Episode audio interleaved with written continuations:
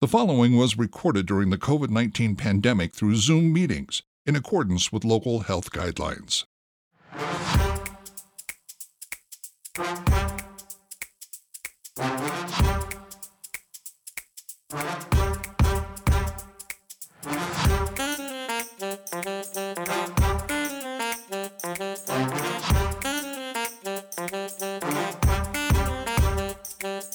Hi, I'm Mike Maloney, and welcome to another CSRM podcast. Today's episode is hosted by Dr. Greg Linville.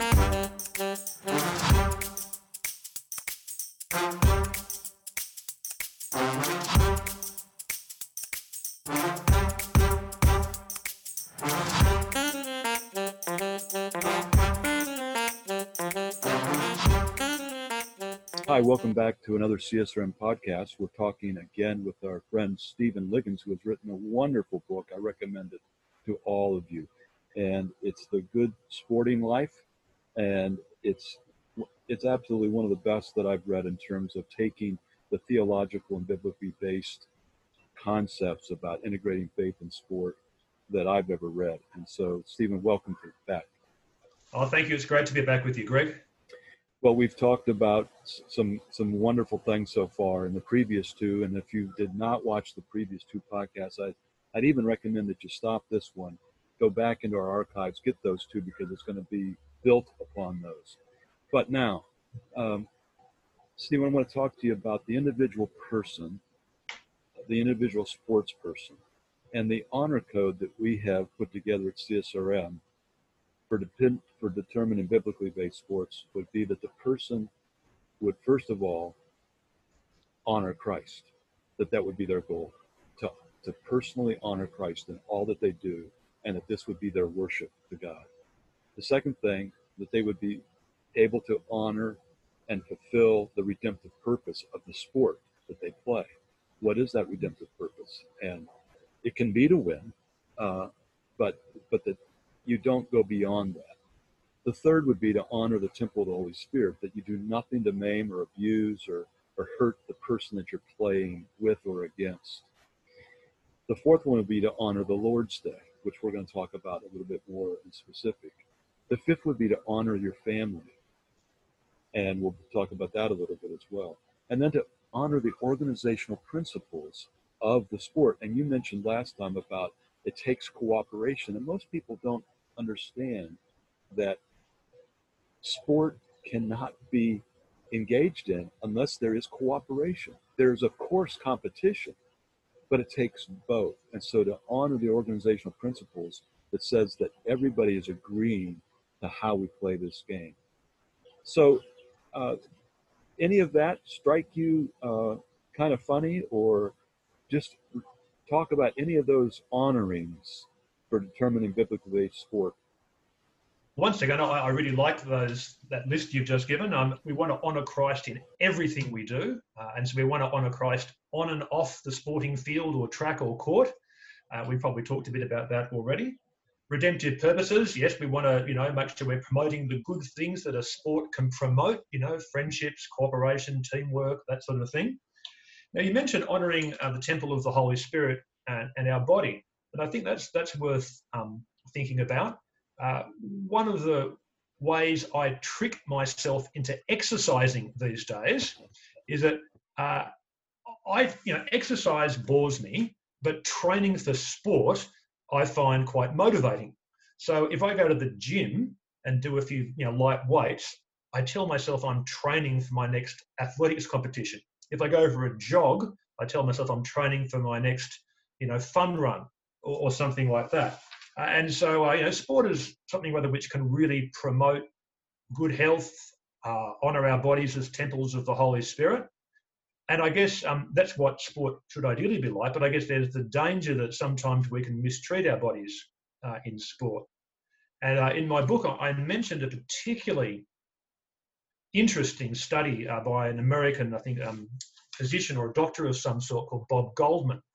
He surveyed 198 athletes and said to them, would you take a performance-enhancing drug if you were going to be successful but you knew you'd never be caught? And out of those 198 athletes, 195 said they would, which I found, I thought, oh no, you know, that's a worrying study. He then had a follow-up question, which he says, look, would you take a performance-enhancing drug if you knew you would win every competition you entered for the next 5 years, but then die from the side effects? And half the athletes said they would.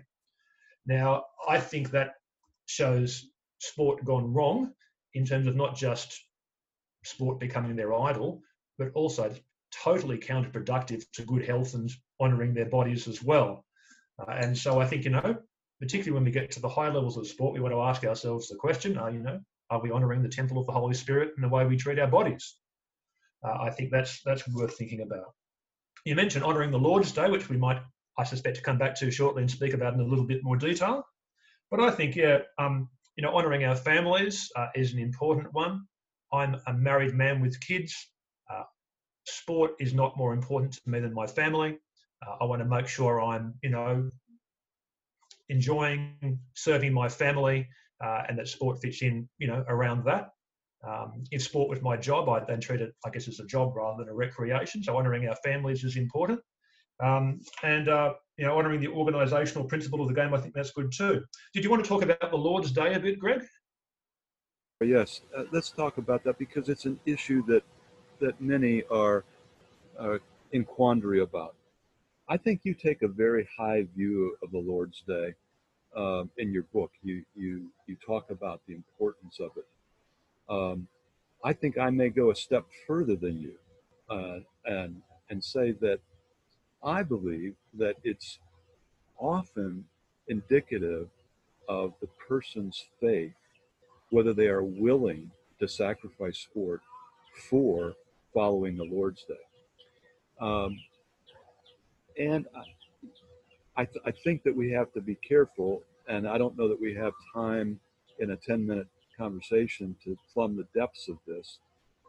In fact, again, our good friend Stuart Weir has accused me of trying to throw this in every book that I've ever written.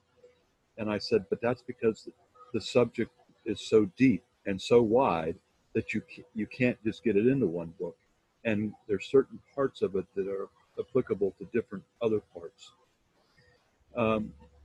And so how would you counsel the parent of a young child or the athlete that is now having to face, you're either in church on Sunday morning or you're playing the sport?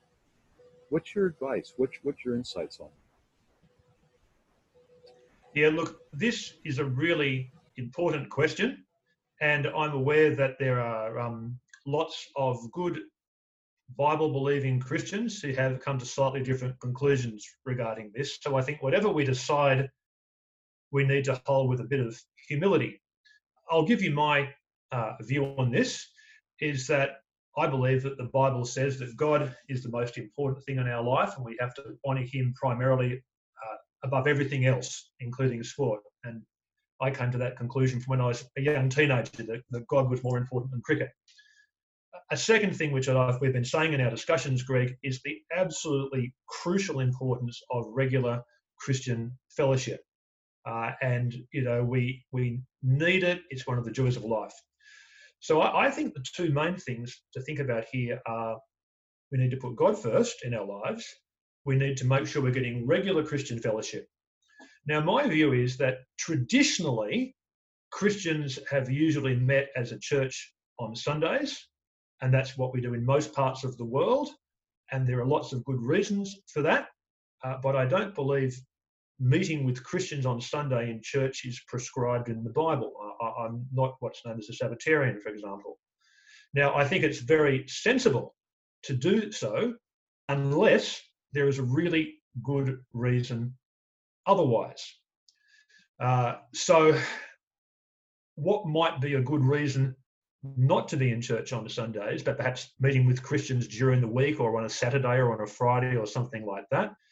I would sort of say, well, look, if you think there is a really genuinely good kingdom of God reason for you to be playing sport, you know, professionally probably, or, you know, on a Sunday morning or whenever you normally have your church service, If you can, you know, in consultation with other Christians, think, no, God wants me playing this professional sport, and it means I'm sometimes playing sport on Sunday mornings and I miss my normal service, I would think that if someone's worked through that, that's okay. The key thing is to make sure that you're getting regular Christian fellowship, that you maintain as good a relationship with your home church as you possibly can, you know, that you're honouring God in the way you play sport. So, I, for example, I have a friend of mine, a guy I know in London, who has some elite athletes, or at least one elite athlete going to his church. She's apparently a well-known English runner. I don't know which one it is. He didn't tell me. And she's a Christian. She's a member of their church, but she's sometimes away competing, I think, in Diamond League events or something like that, away, you know, touring for a few weeks on end. They do what they can, as I understand it, to encourage her to get regular fellowship. I think there's a chaplain who's part of the athletics tour. And then when she's in London, she meets up with the minister's wife one-on-one regularly to discuss things like that. So I think that's okay. The thing which I worry about is that, I know I'm a pastor at a church myself, is that if there's a good kingdom of God reason to be missing some Sundays but getting fellowship elsewhere, I'm comfortable with that. Because we want Christians in every area of life that's are appropriate to be in. But I don't think we want people sort of thinking, oh, sports on Sunday mornings, I'll play sport and get to church when I can. We don't want to put sport above God. And my concern with some people is I sometimes think that parents view sport as important and church is something to fit around it. Now, I don't want to sound judgmental because, you know, I'm very sympathetic to our failings as humans, but those priorities are entirely wrong in my view. God first, fellowship's key. That's my view. Do you want to make any comments on that, Greg? Well, I agree with you totally, and I just have to commend you in the sense that very few people think that this is a topic worthy of an entire chapter of a book, and you do. And in fact, you may anger our good friend Stuart, because you talk about the Lord's Day and Sunday sport in more than one chapter, but you did dedicate an entire chapter to it. And so I very much commend you for that, and believe that you are right on the money about that, what you just said. The one thing that I would comment, maybe with a little bit of a pushback, is that sometimes what we think is a good gospel reason ends up not being. Let me give you an example. A young man that is encouraged to go play a particular sport with all of his chums, and they go out and they play Sunday after Sunday after Sunday. He's there as an evangelist. He's there to reach them for Jesus. And he does have conversations. But then they start to ask him questions. Well, if church is so important to you, if your faith's so important to you, why are you here on the field with us, the pitch or the field, and you're not in your church? And it must not mean that it's very important to you, or at the very least, church participation is not very important to you. And it's the unintended results of that often come into play. So that's one side of it. And the other side of it is, and I'm not a sacramentalist in the sense that I believe that it's the sacraments that ensure our salvation. But I do think that if you are missing church on a regular basis, you're missing out on what the Lord said to do regularly. You also are not able to serve the church, the local congregation, because you are not there. You can't teach, you can't lead, you can't usher, you can't do whatever. And so there's a lot behind missing. But I would be in agreement with you that on the occasion, and people are going to say, well, how often is that? Once a quarter, maybe? I don't want to be pharisaical about it. But if you're missing it more than once a quarter, then I'm beginning to wonder just how committed you are to it, and what is so overpoweringly gospel-centric that you have to go do that. Your thoughts? Yeah. So, just a quick comment. When I think that's a good question you raise about what someone's friends might say about him playing sport, not being at church. That guy needs to be able to give a good answer. And if he can say, well, look, the reason I'm not in church today is because of these reasons, and that I get my fellowship without fail on a Friday night or on a Saturday night or wherever else he may get it, he needs to be able to give a good answer. Now, if he can't give a good answer, it suggests to me that he's probably hasn't made the wisest decision. That's what I would say there. The other thing is that, yeah, it's important that not just do we read the Bible, pray and have fellowship, but we engage in ministry. So just say you're a professional sports person and you're sometimes away touring on a Sunday. How can you serve your church? You've got to try and figure out some sort of ministry you can be involved with at your church, which fits in with your schedule. And it might be that if you were touring for 6 months a year and you're only at church at home for 6 months a year, maybe you commit yourself to some holiday program at your church or something like that. Because I think that even if you're a professional sportsman and your schedule is irregular, you want to be able to serve the Christian body in helpful ways, your home church as well as, I guess, the Christians you meet with on the athletics tour or whatever you're at. I guess that's a few comments I'd make there.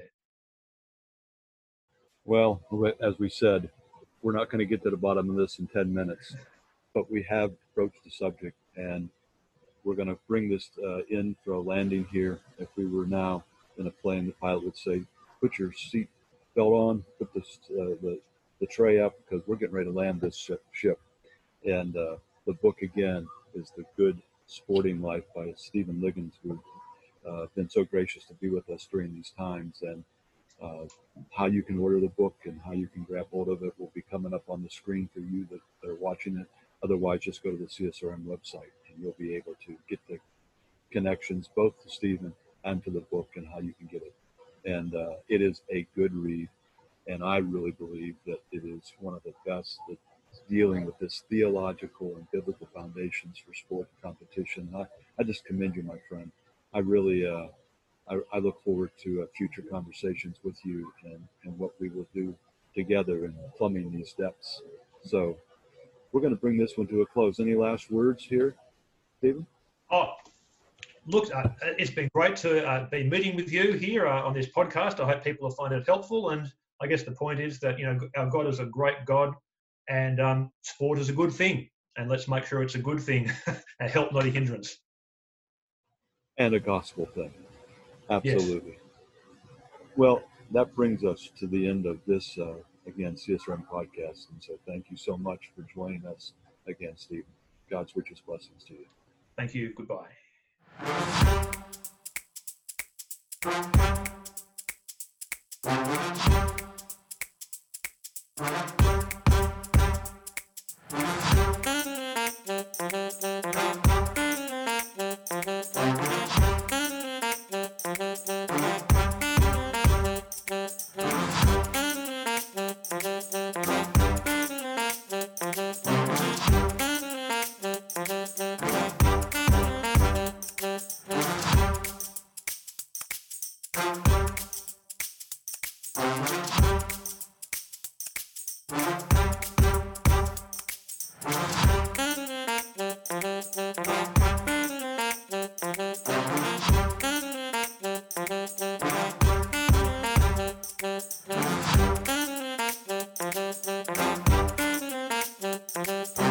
CSRM's podcasts are a resource provided by the Association of Church Sports and Recreation Ministries and its production house, Overwhelming Victory Flicks.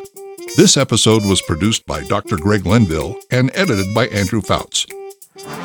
For more information about CSRM, visit csrm.org. For more information about our publishing and production houses, visit csrm.org and click on the Resource tab. For CSRM Podcasts, I'm Mike Maloney. Have a blessed day.